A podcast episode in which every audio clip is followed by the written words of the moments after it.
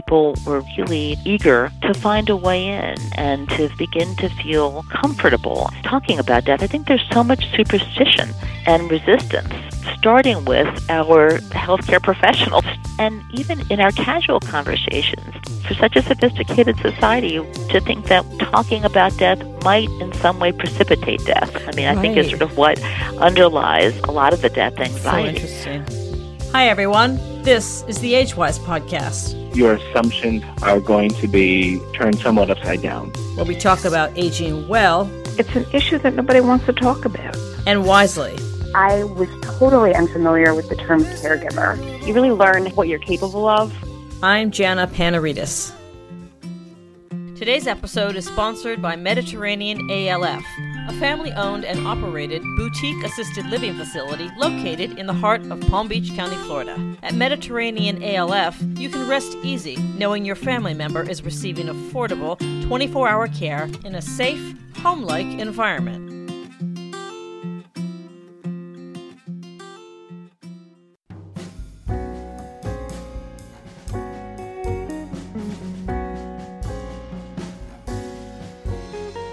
Lois Perelson Gross is passionate about compassionate and dignified care for all people in life and in death.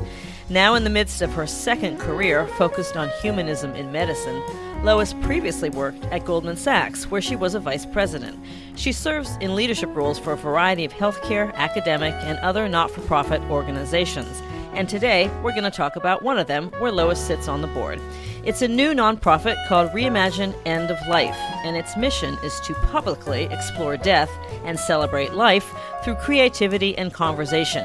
Reimagine End of Life recently held its first ever festival in New York City, where innovators of all kinds came together to explore some big questions about life and death in a unique week long series of over 300 events. We're going to talk about that with Lois and share a bit about a project of hers called Never the Right Time, which debuted at the festival. Lois Perelson Gross has an MBA from Columbia University and MS in Narrative Medicine from Columbia. And in May of 2019, she'll receive her doctorate of ministry from Hebrew Union College in New York City, where she lives and joins us from today. Lois, I am thrilled to have you on the show. Welcome to the AgeWise podcast. Thanks so much, Jana. Delighted to be with you today. So, before we get into the festival, I would love to put this in context for listeners and talk a little bit about your background. Um, were you born in New York City? I was born Oh, and raised. A, a, native, a native New Yorker. Wow. One of the things that I found really fascinating, and I'm sure you've been asked about this before, is that your experience with healthcare has taken some really different forms from the financing of major healthcare systems in your work at Goldman to the reshaping, if you will, of how we think about and practice end of life care. So I'd really be interested in hearing about that transition from your sort of first career in finance of healthcare systems to your second career in humanistic medicine and what inspired the change. Delighted. Um, well, I sometimes refer to myself as a recovering investment banker.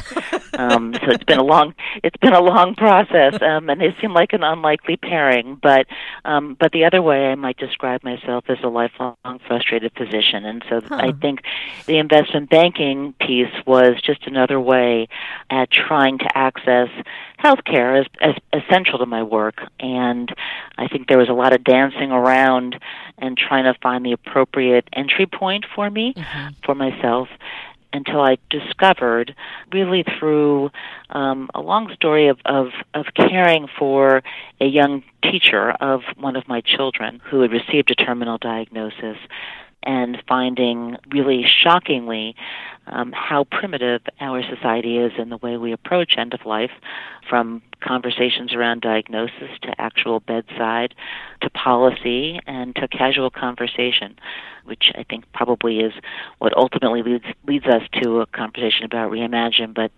clearly, there were lots of steps along the way between Goldman Sachs and reimagining end of life. Did you deal with end of life issues in your own family? And if so, how did that affect you? Yes. So, in fact, after I left Goldman, almost immediately after, my mom, who is uh, 83 and healthy and living in New York City, was diagnosed with breast cancer. And I um, was stunned how paralyzed both my parents were um, as educated New Yorkers with wonderful health care.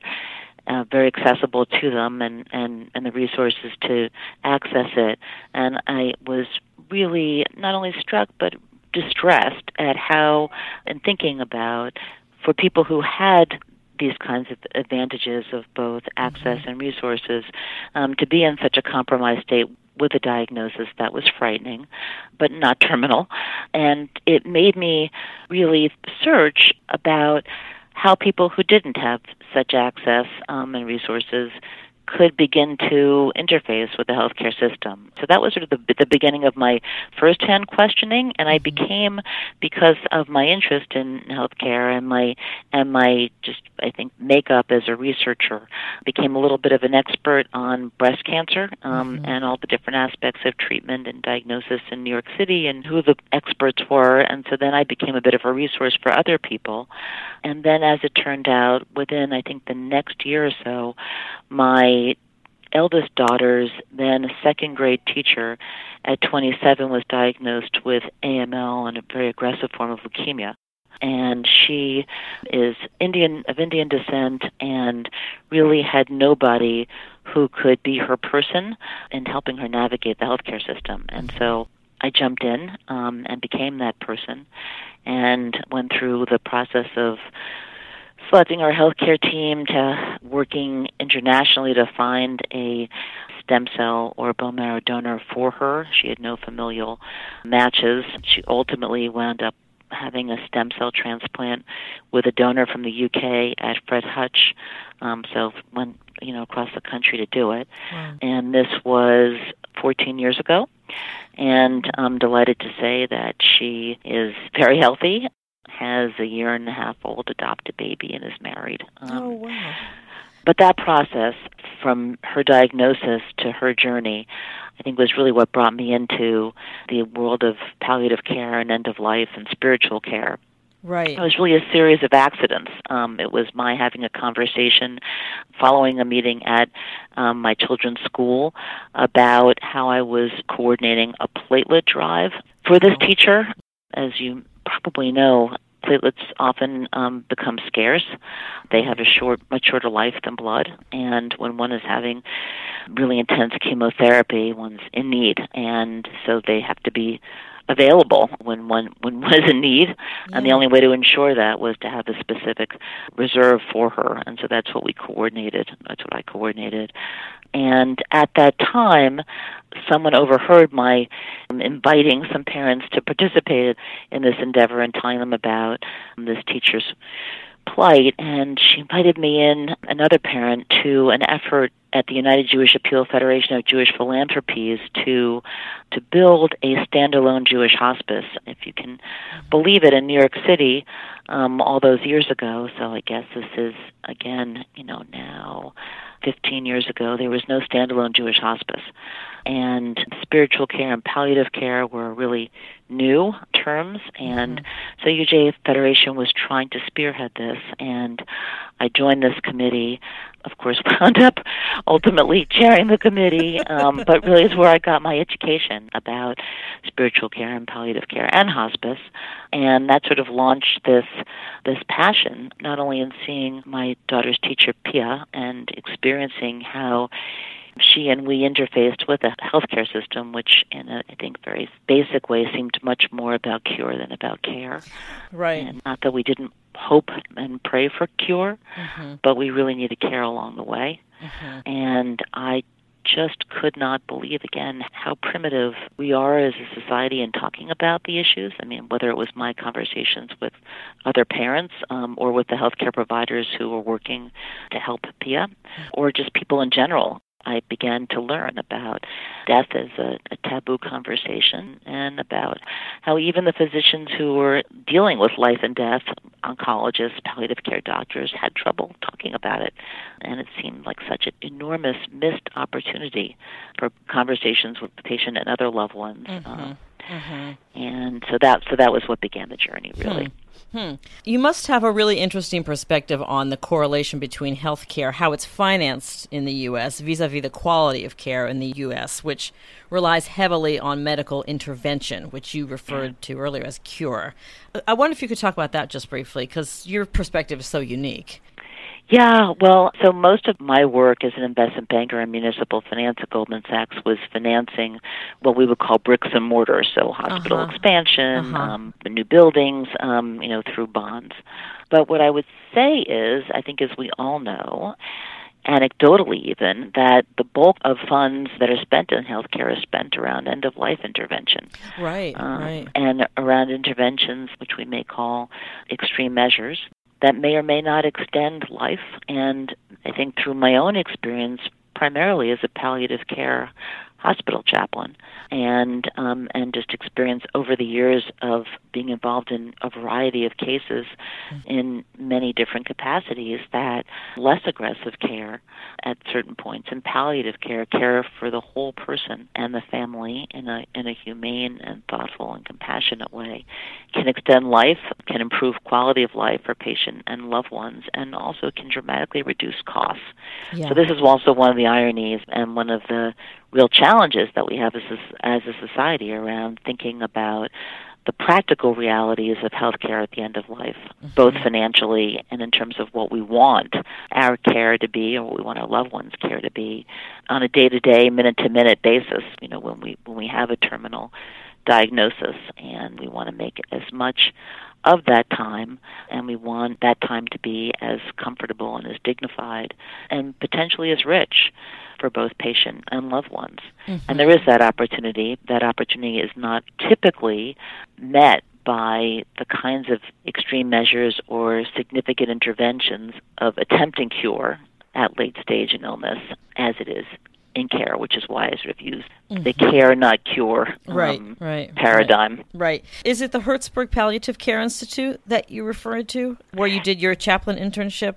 Yeah, so Mount Sinai in New York City, under Diane Meier's leadership, as a, you know, really one of the, I would say, mothers of, of the palliative care mm-hmm, movement mm-hmm. um, in this country, has really been on the forefront.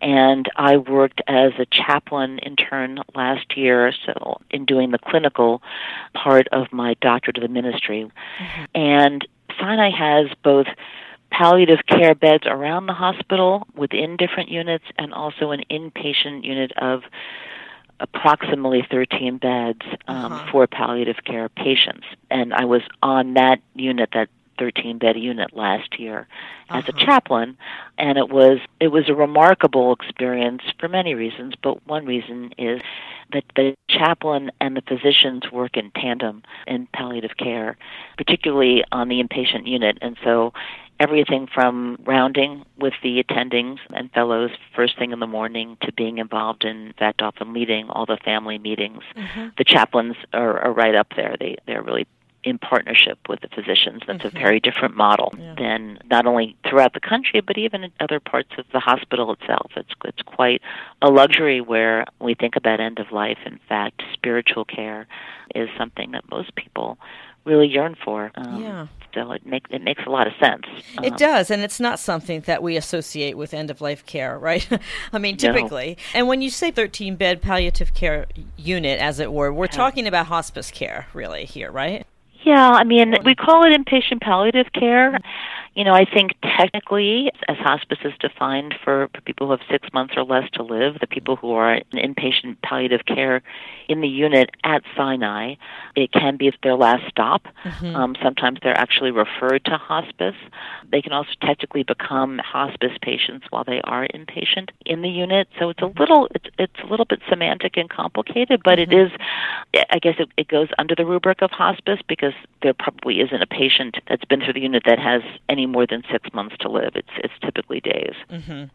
So you talked a little bit earlier about, you know, what you discovered, but I wonder what your expectations were going into that experience and what you discovered about palliative care. If you could maybe reflect on that a little bit. Sure. I think one of the things that seems much less obvious about palliative care, but completely clear to me, and I think to anybody who's experienced a palliative care team or a palliative care physician, is that really what palliative care is is good old fashioned full humanistic care, I guess, or just good old fashioned medical care. In other words, palliative care is designed to provide an extra layer of support mm-hmm. to a mm-hmm. patient and family. I mean, to palliate um, mm-hmm. is to comfort or to soothe. But in my mind, palliative care is what we should all be receiving yeah. in every yeah. in yeah. every medical interaction mm-hmm. we have no mm-hmm. matter what our state of health or of good health or poor health is and um, in fact, as we all know in despair, our healthcare system is not designed in a way for physicians to be able to have for the most part, to know and to listen to their patients. And in the best of all worlds, palliative care wouldn't exist as a separate subspecialty. It would right. be invisible. Right. but but there's also a big barrier, I think, for most people around the actual term palliative care and around the term hospice. Yeah. And there is a huge difference in that palliative care actually is for anyone with either a terminal or a chronic condition. Mm-hmm. So people can live very long lives and be cared for for by palliative care doctors or have palliative care consults in conjunction with other kinds of treatment. I mean, asthma is a great example mm-hmm. of a chronic condition or mm-hmm. diabetes or that we know are people live for decades. Yeah. So I think I think people fear palliative care consults because they think it means hospice and then they think it means a terminal diagnosis of some sort just as people actually have funny reactions to the term chaplain, where they think if they see a chaplain walking to the room, it, they think it must mean life is over. Mm-hmm. Um, and and in fact, even when I've been a chaplain in other hospitals or healthcare settings where people are not terminally ill, the basic training is to walk into a room, introduce oneself, and just say, "I'm I'm just here to see how you're feeling today," mm-hmm. so that they don't think that the angel of death is upon them. Right.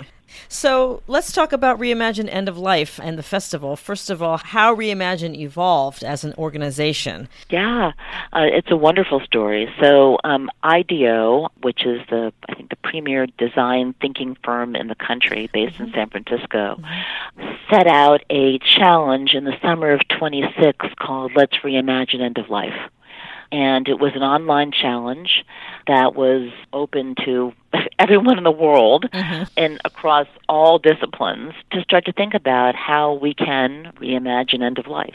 And as it happened, coincidentally, I entered that challenge with my narrative and graphic medicine colleagues, um, narrative medicine colleague and former professor Marsha Hurst, and my graphic medicine colleague and collaborator M.K. Czerwiec, also known as the comic nurse. Uh-huh. And we entered because we had had this concept that grew out of a lot of independent work I had done as a student in the narrative medicine program about end of life literature and resources that even though there was much out there, people really weren't accessing it, mm-hmm. and that comics and graphic narratives might provide a unique opportunity for an entry point into end of life conversations. Mm-hmm. So we decided, since we had been, I guess, how shall I say it, showing this idea to a variety of people and not really able to figure out how to move it off the ground, we were right. actually modeling it after a campaign that had been on the New York City mass transit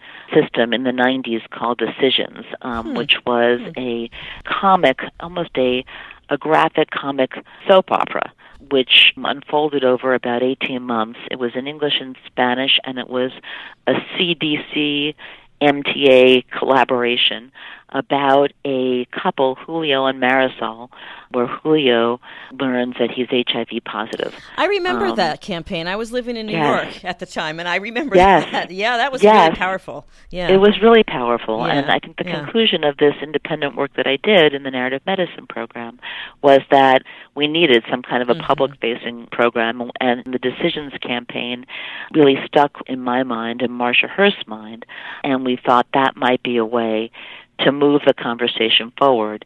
And interestingly, at that point, I think it was right as or right before Roz Chast's graphic memoir, Can We Talk About Something More Pleasant, was going to be published, mm-hmm. and also New Yorker cartoonist Roz Chast, mm-hmm. and also before there was going to be a big show of her work at the Museum of the City of New York, and we thought we might be able to combine all of these things and coordinate it with National Healthcare Decision Making Day and launch this big public campaign. And as it turned out, the politics of getting such a program onto the MTA, subways and buses, was a lot more complicated and, and it changed and was in flux with at that point a new mayoral administration. Mm-hmm. and we sort of we tabled it um, and when the IDEO challenge came up we decided we would put it forward.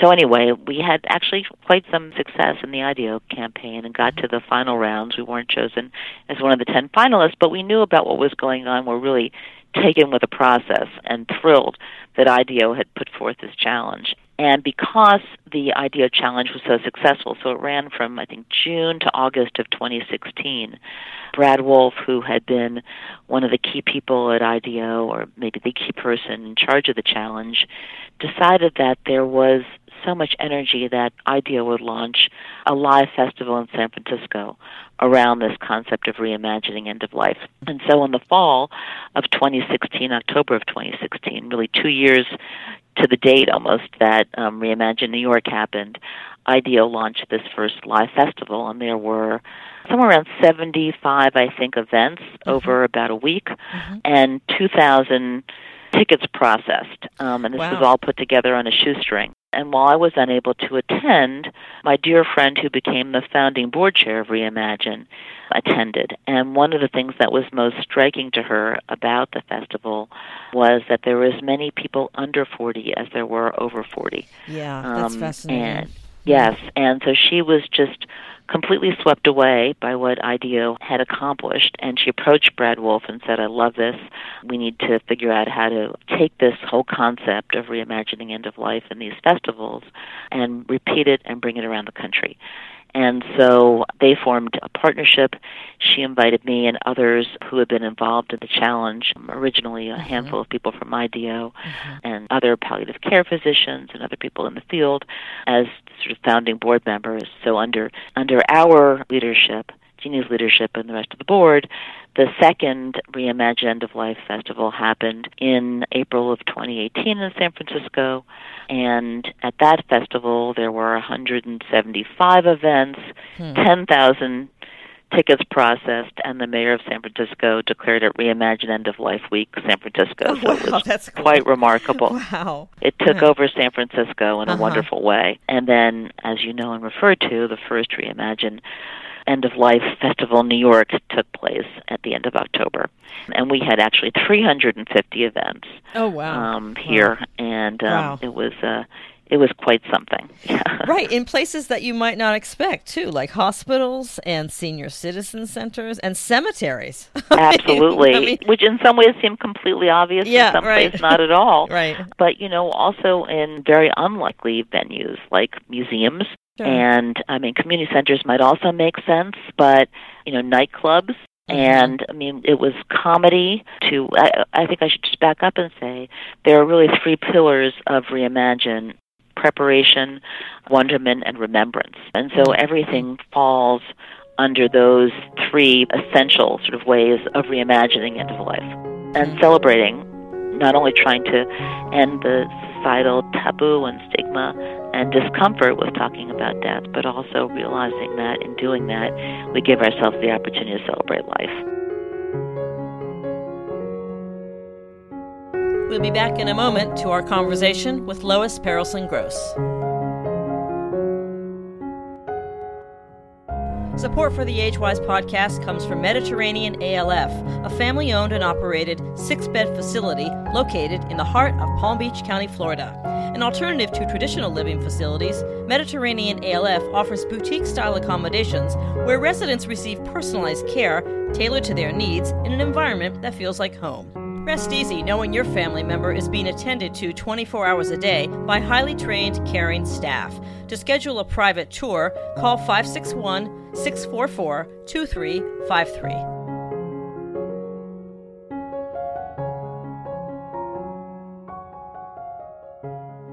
I want to get to the graphic medicine related events, Yeah. but before we do, I want to just quickly ask how you account for the popularity of this topic. Because it is something people are uncomfortable talking about, and yet it seems like with each festival there are more events and more attendees. So I wonder, what's, Yeah. what's your take on that? I think people were really hungry for a way in to talking about. I mean, we're all terminal, and we know that we live in this death denying culture.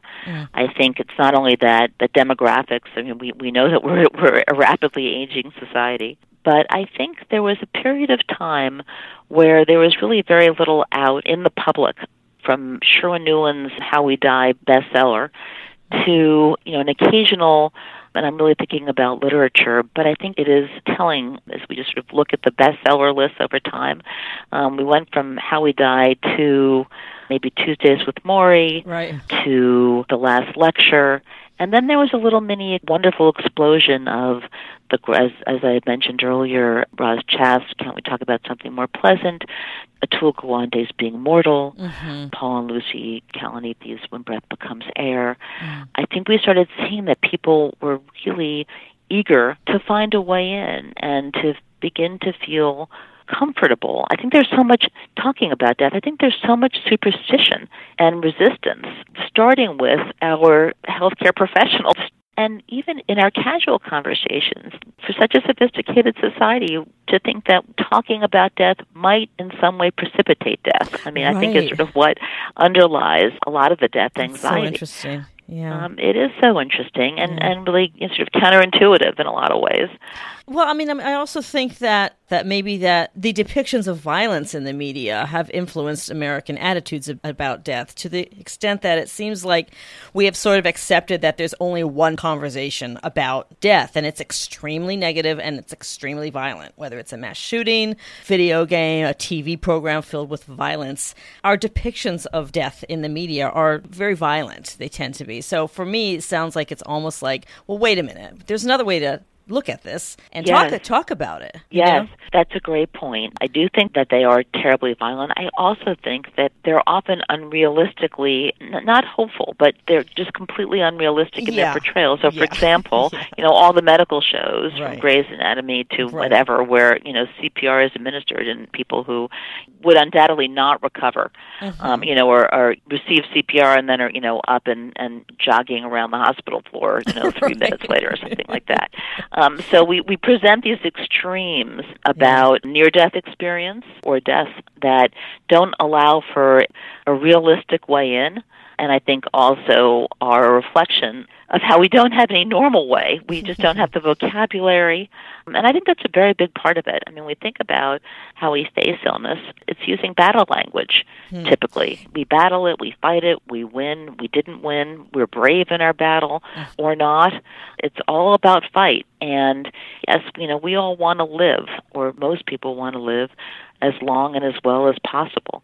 But there is also the possibility that any one of us won't have that opportunity. And so then we're faced with the opportunity, and I, I do think opportunity is an important way to think about it, of living well for as long as we possibly can in order to have as good an ending as we possibly can Right. have, as good a death.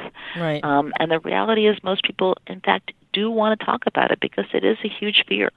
It's just they're afraid they don't have the words and they don't have the space or the moment that feels Yeah, right yeah, um, yeah. to do it.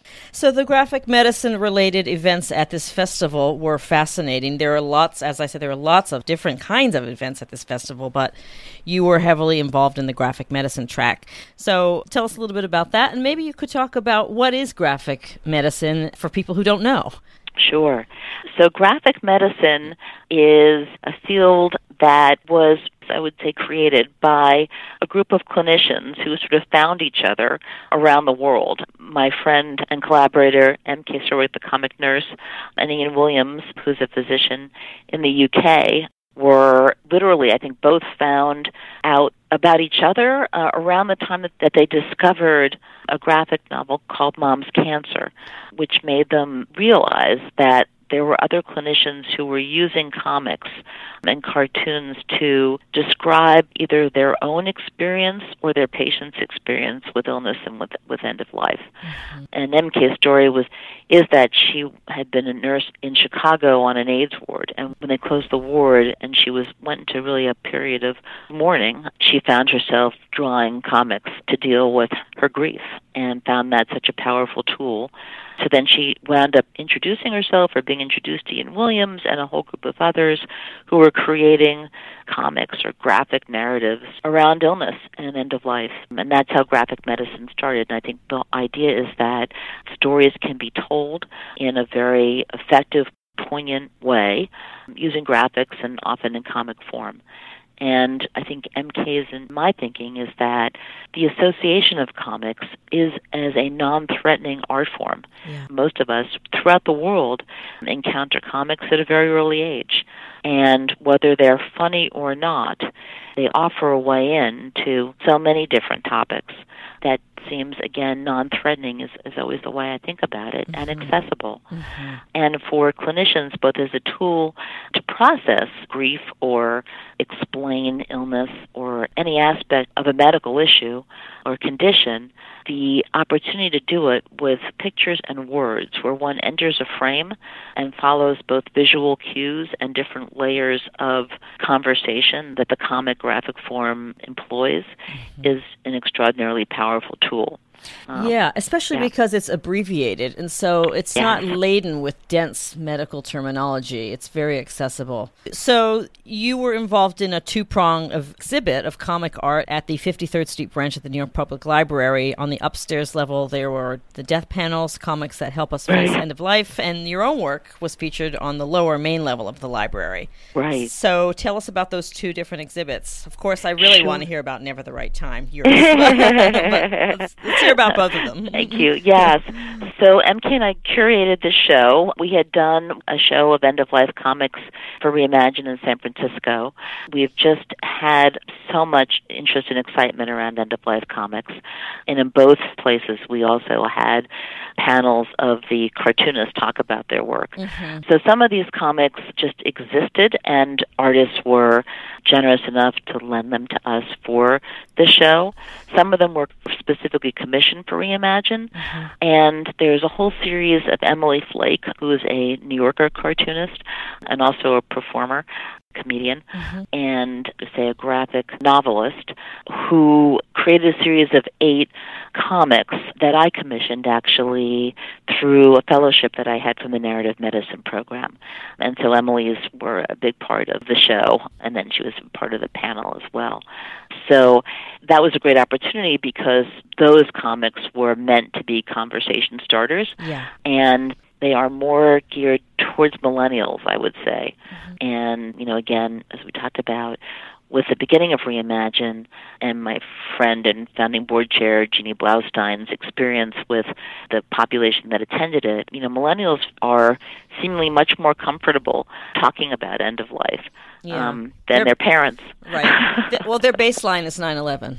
I mean, that's true. You know, um, that's such that. a fascinating point. I really have had hadn't thought about that, but you're absolutely right. Yeah, tragically. Yeah. But but yes, I think we all, um, you know, having experienced those kinds of tragedies, are more focused on our own mortality. Although interestingly enough, as a segue, never the right time happened in part because I am part of a pilot program in the Jewish community to have facilitated grassroots advanced care planning conversations using the Respecting Choices model, mm-hmm. which is the model that sort of the gold standard for facilitated advanced care planning conversations mm-hmm. that was mm-hmm. developed, mm-hmm. you know, by Gundersen Medical System in La Crosse, Wisconsin.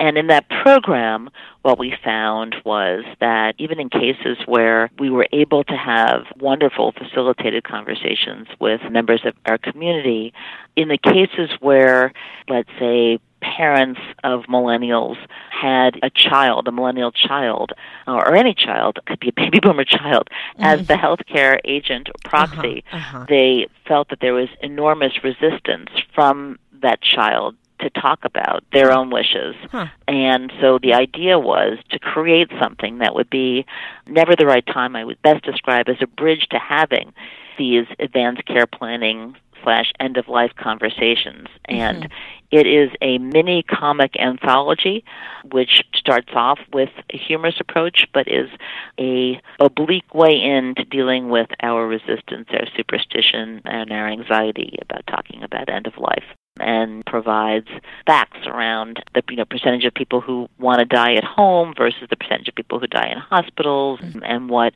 having these conversations how that translates into good deaths. And that these are also conversations not just for people who are aged or aging but for anybody who's 18 or older in mm-hmm. fact.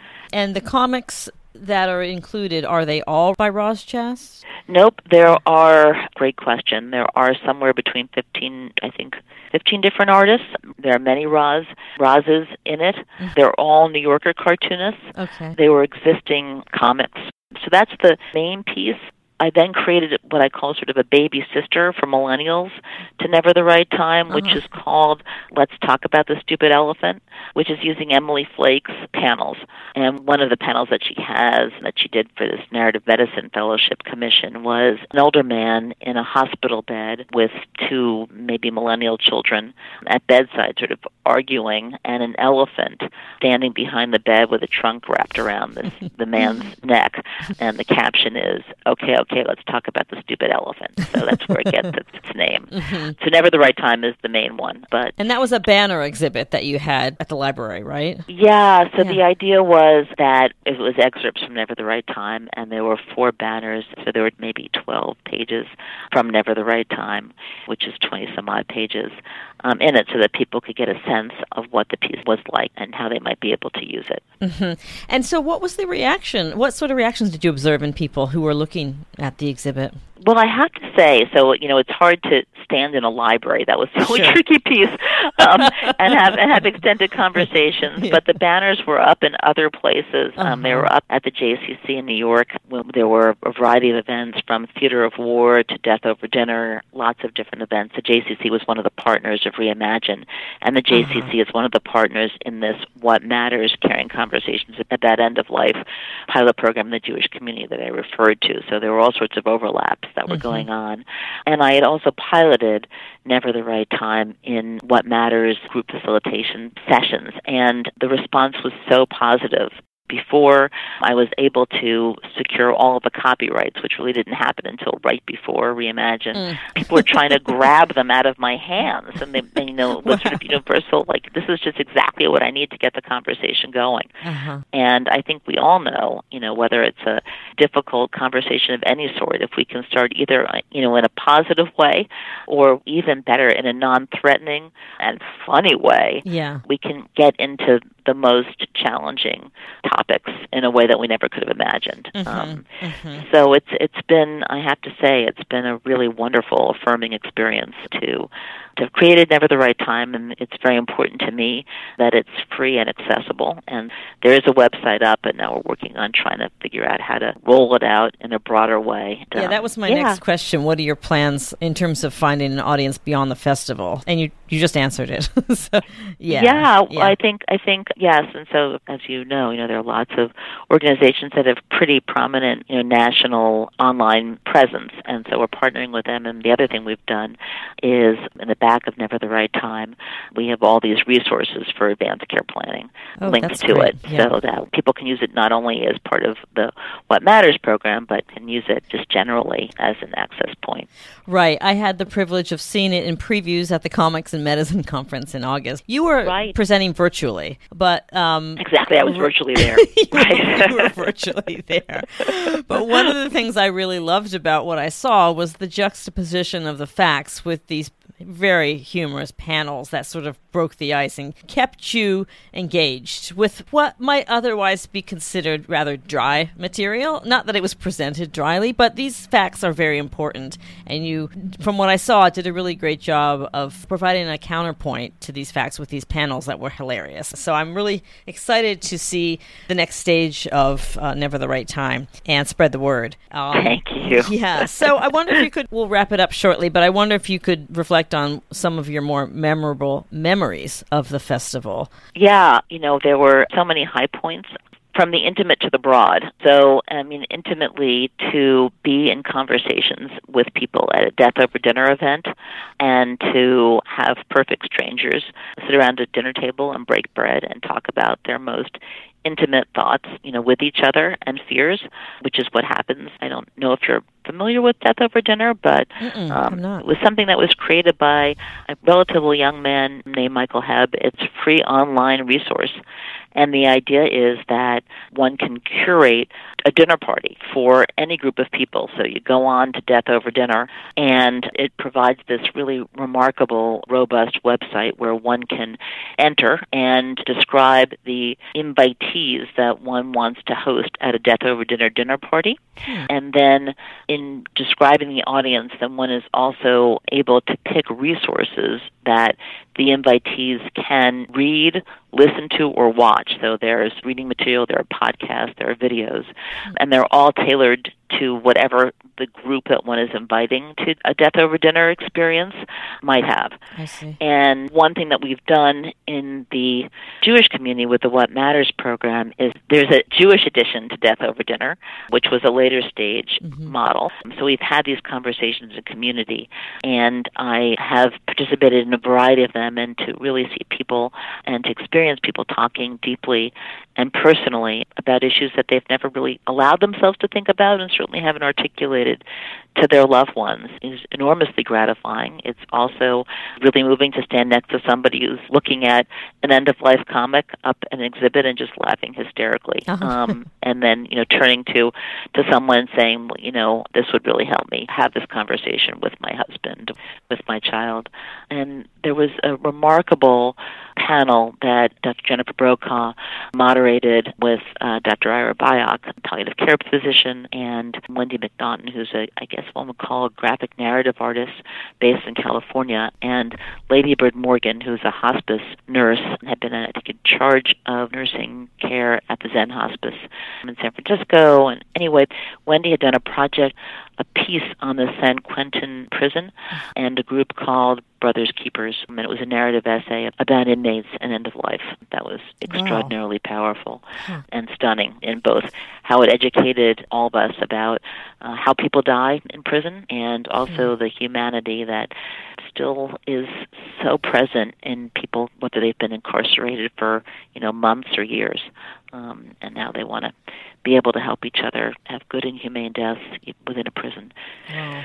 That sounds- prison environment. So Yeah. those were sort of some highlights for me. I mean, Roz Chast was also in conversation with a rabbi on the Monday of Reimagine, which was the Monday following the Pittsburgh tragedy. Yeah. And I think for me, as particularly in thinking about comics and laughter as an antidote to the maudlin and tragic um, aspects of death, um, was really helpful. And I think we all felt un- a little bit uncomfortable that there was a time coincidence of Reimagine happening right Yeah. when Pittsburgh happened. Mhm. And I think as it turned out, people needed to laugh so desperately by Monday night. Mm. And being able to do that, you know, with Roz and her comics was not just therapeutic for everybody, it was also, I think, as I said, for me personally, professionally, a wonderful reaffirmation of what comics can do. Yeah. Where do you anticipate the next Reimagine End of Life event taking place, and how can people get updates?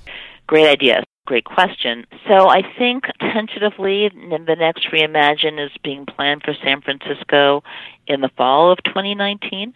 The goal for Reimagine is to be, I think, in many places around the country. I think we're still very much in a pilot phase, and there was a lot that happened within this first year.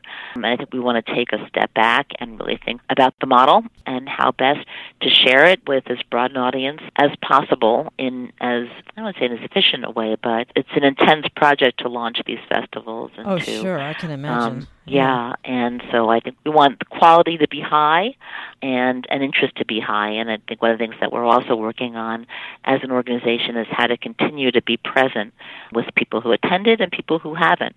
Again, in this continuing quest to enrich conversations around end of life and to normalize them, to really actually reconfigure them into an opportunity to have deeper, more intimate, and more meaningful conversations with friends and relatives while we're alive. Right. So, in terms of people who didn't come to the event, I wonder what advice you would have for people who are uncomfortable with the topic to encourage them to come to the next festival, like people who think it might be sad and depressing. So, I think a bunch of different things. One is if they go onto the Let's Reimagine End of Life website, what one can see is the vast diversity of events that were offered in San Francisco and in New York. You can search by, you know, everything from comedy to advanced care planning.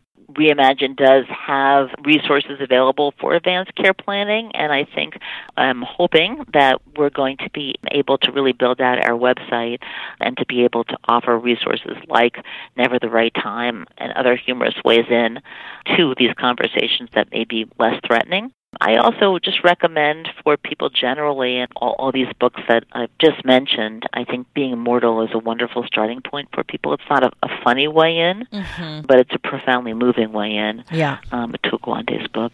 So those are just some quick ideas, and I think The Death Over Dinner is, is a great resource. And one other that I, I might mention too is something called Go Wish, which is a card game that's available free of charge hmm. and is something that Dawn Gross, who is a fantastic palliative care physician and educator based in San Francisco, who we were lucky enough to have at Reimagine in New York and in San Francisco, uses all the time. She, in fact, says she and her husband play Go Wish on their anniversary every year. Oh, wow. Um, it's okay. part of their family tradition. And again, there are a few card games. That's a great one. There's another one called Hello, and that people do again to think about having a con- starting off a conversation with a card game or with a comic is an unlikely way to think about these very sacred and poignant conversations and you know often frightening for people and these kinds of tools make them accessible is, is the word that always comes to mind and actually enjoyable you know, we're still all in the early phases in, in our society of moving this conversation forward.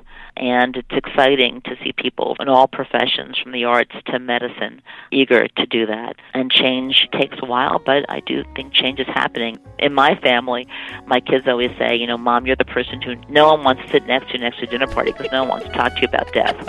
um, and, and the reality is that inevitably, when I tell people what I do, they are so eager to talk about about it with me because they don't know how to talk about it with with other people and they don't know how to begin to think about it for themselves. Mm-hmm. So I, you know, I just feel so fortunate. And you know, I'd say they're much more eager to talk to a palliative care chaplain who works in graphic medicine and champions end of life comics than they are to talk to a Goldman Sachs investment banker. That's deadly. We've been speaking with Lois Perelson Gross about her work focused on humanism in medicine and about Reimagine End of Life, a not for profit organization which envisions a world in which we're all able to reflect on why we're here, prepare for a time when we won't be, and live fully right up until the end. We'll have a link on the AgeWise website to this fascinating project, along with some other links to references that Lois made in the show. But if you want to jump in right now, go to letsreimagine.org. That's all one word, letsreimagine.org, to learn more about this fascinating project. Lois, thank you so much for being on the show and for your commitment to compassionate and dignified care for all people in life and in death. I salute you. Thanks so much. Thank you, Jen. I salute you and all the fantastic work that you're doing. That's it for today. Thanks for joining us. We'll be back next week with a brand new episode. In the meantime, if you like this show, if you're getting something out of it, I want you to tell your friends about it because I want everyone to know you're not alone. Your stories matter, and your voices have power. So share this with your friends. Share the love, and subscribe to the show wherever you get your podcasts. The AgeWise podcast is produced by me, and it's distributed on the nationally syndicated Speak Up Talk Radio Network. I'm Jana Panarites. See you next time, and remember, every caregiver has a story. I want to hear yours.